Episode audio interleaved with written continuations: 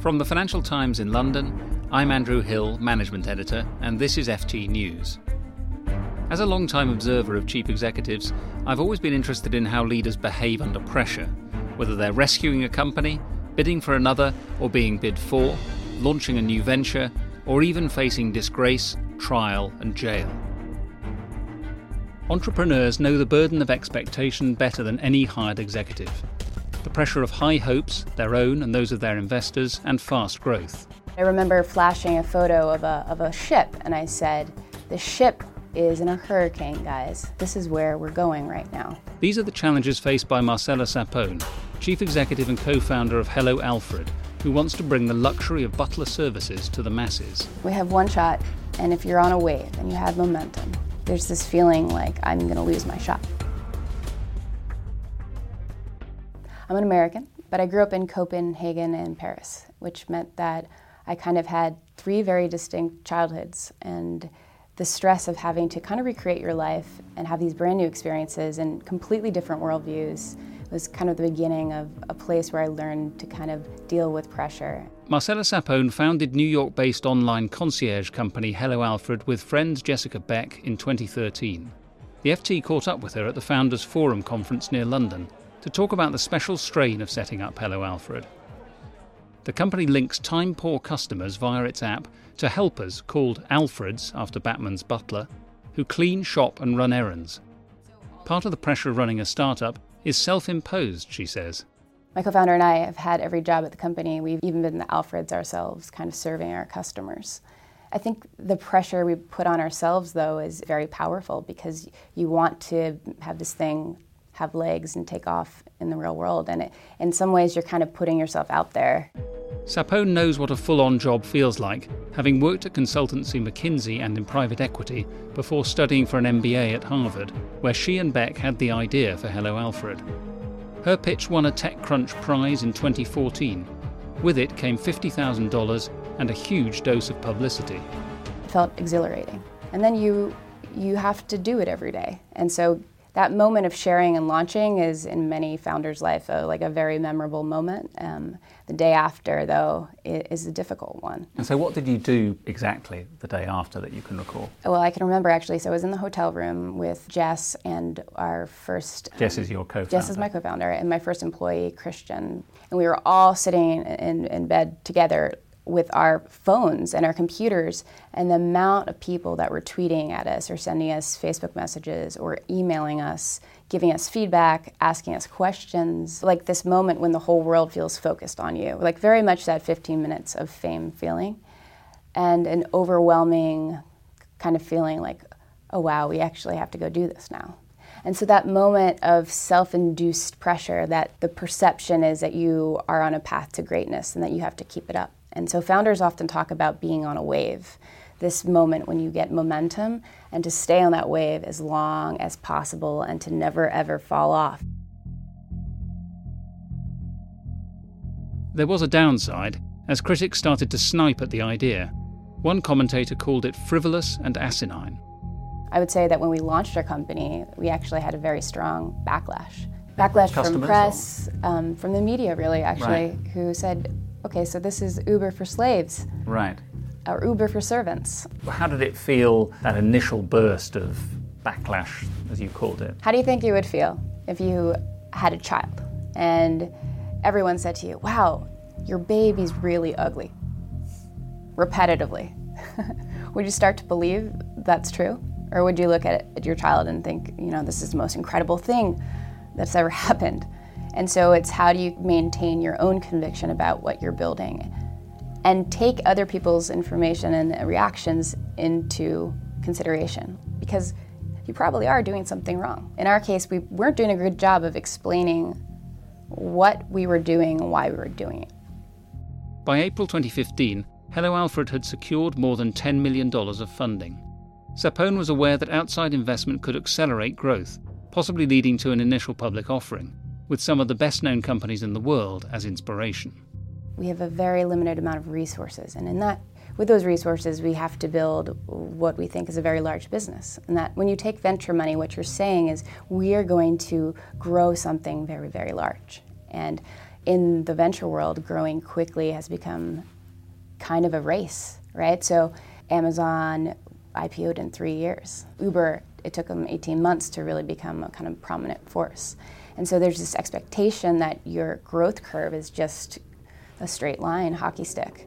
Sapone says she was learning all the time as Hello Alfred expanded its network of gig economy workers, often stay at home parents earning extra cash, and took on new clients. She needed to manage pressure on her small team and manage expectations. So we have town hall every week, Friday. The whole team comes together and we talk about the week and we kind of have a celebration. It's kind of our ritual, and I think rituals are very important. But I remember flashing a photo of a, of a ship, and I said, The ship is in a hurricane, guys. It showed a very stormy scene, and I said, This is where we're going right now. And the reason why I said that to my team was not because we were losing customers or the product wasn't working. It was just an understanding that we didn't have the resources, we didn't have the right supplies on ship to get where we needed to get next. So the team we had was very small, it was seven people. And we were building an operationally complex logistics business. And it just had this sense of, oh, I'm not going to be able to fix this in a week. This is going to take some time. So preparing my team to kind of understand that we were hitting a difficult patch and that that was normal. Have you and Jess had a point where you thought to yourselves, you know what, I just think we can't do this, we shouldn't do this? Or... I mean, to be honest with you, we probably have conversations like that very regularly. And it comes back to that doubt and the stress of wanting to prove something to yourself consistently because at the end of the day, the business is going to fail or succeed in some degree based off of your leadership and where you take it and your vision and the path there. Trust is the foundation of Hello Alfred's future success. Busy customers give the keys to their homes to the company's network of butlers. I asked Sapone how she coped with the risk and reality of sometimes letting customers down. What you're looking for is a story where I tell you someone stole something, or we lost something, or something broke. Of course, that happens. It happens every day. It happens in all our own lives. Have you ever gone to the dry cleaner and they said, you know what, there's been an ink stain on. I've had all those experiences right? that you mentioned. Okay, so then I'll compound that by thousands. That's the stress we're feeling. That's the stress that we're feeling from our, our customers.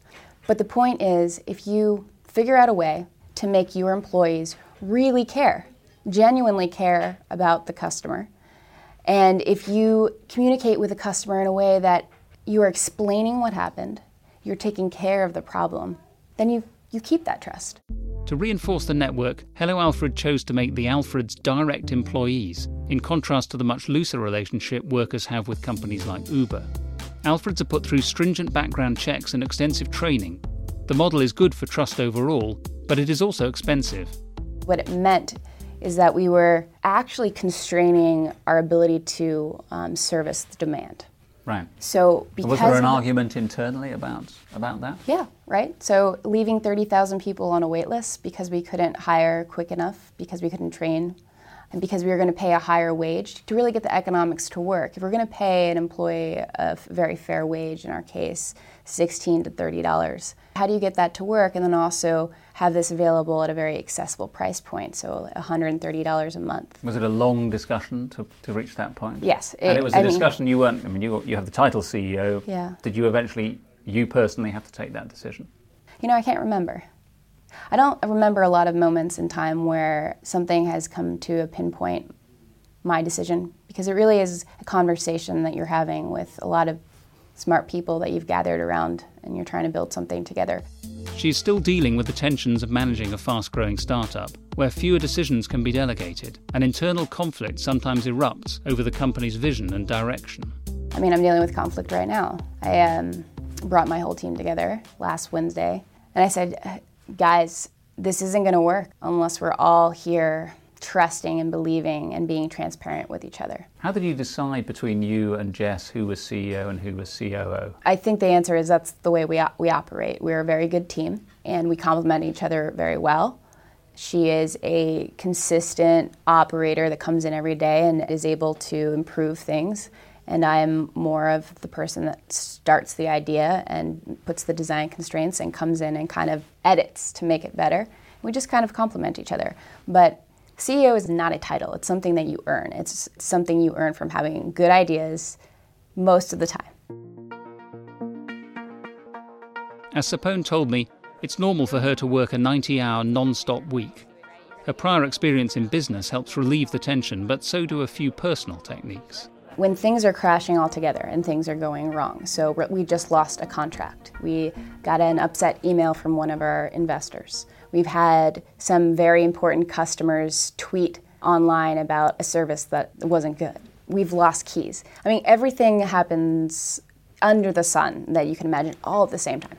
You'll sneak out at that point. Not at that point. What you do is you have to be very centered. You just deal with whatever it is, point by point, and look for the controllable things. For me personally, after a moment where you've expended a lot of energy, kind of really thinking through and trying to make those good decisions and calling on all the things you've ever learned at any point in time, is taking the time to step back and go to a SoulCycle or take 90 minutes and do some Bikram yoga in 115 degree because it just clears out your head and allows you to kind of recharge. Sapone's intense focus on the future of Hello Alfred and its position in the race against other startups, competing for customers and cash, is evident. As a founder, she has already tasted success, but there is a long way still to go and a lot of pressure still to soak up. It's not a very heroic thing to be a founder. It's not like this beautiful, crazy story that's just I had an idea and, and now it's a billion dollar company. It's a gritty, consistent, showing up for the race every single day and you kind of have this mental model like, okay, I know I'm running a marathon. I know this isn't a sprint. I know this is going to take me two or three years to figure it out. But what you really viscerally don't understand until you've kind of gone down the path of building is that you're in an ultra marathon and you don't know when it's going to stop. What if you're on this marathon for the rest of your life? I mean, think about Mark Zuckerberg and Warren Buffett. I feel like we all have one shot. We have one shot, and if you're on a wave and you have momentum, there's this feeling like I'm going to lose my shot. Fear of missing out. The fear of what could have been. Regret.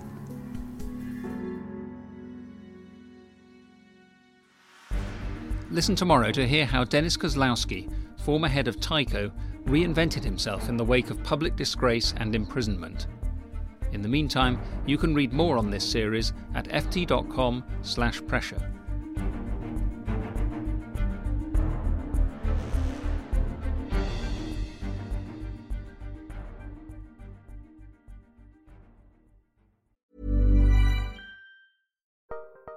Join Capital Group CEO Mike Gitlin for a new edition of the Capital Ideas Podcast.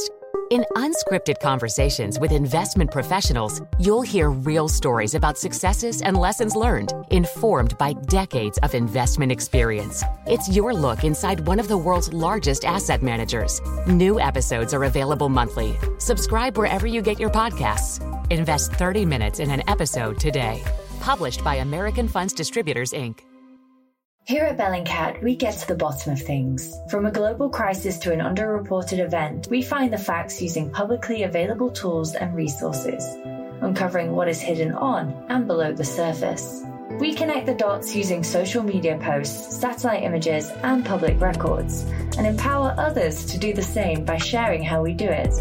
The ability to do so is only made possible by our readers, supporters, and community members. Care to join us? Learn how at bellingcat.com.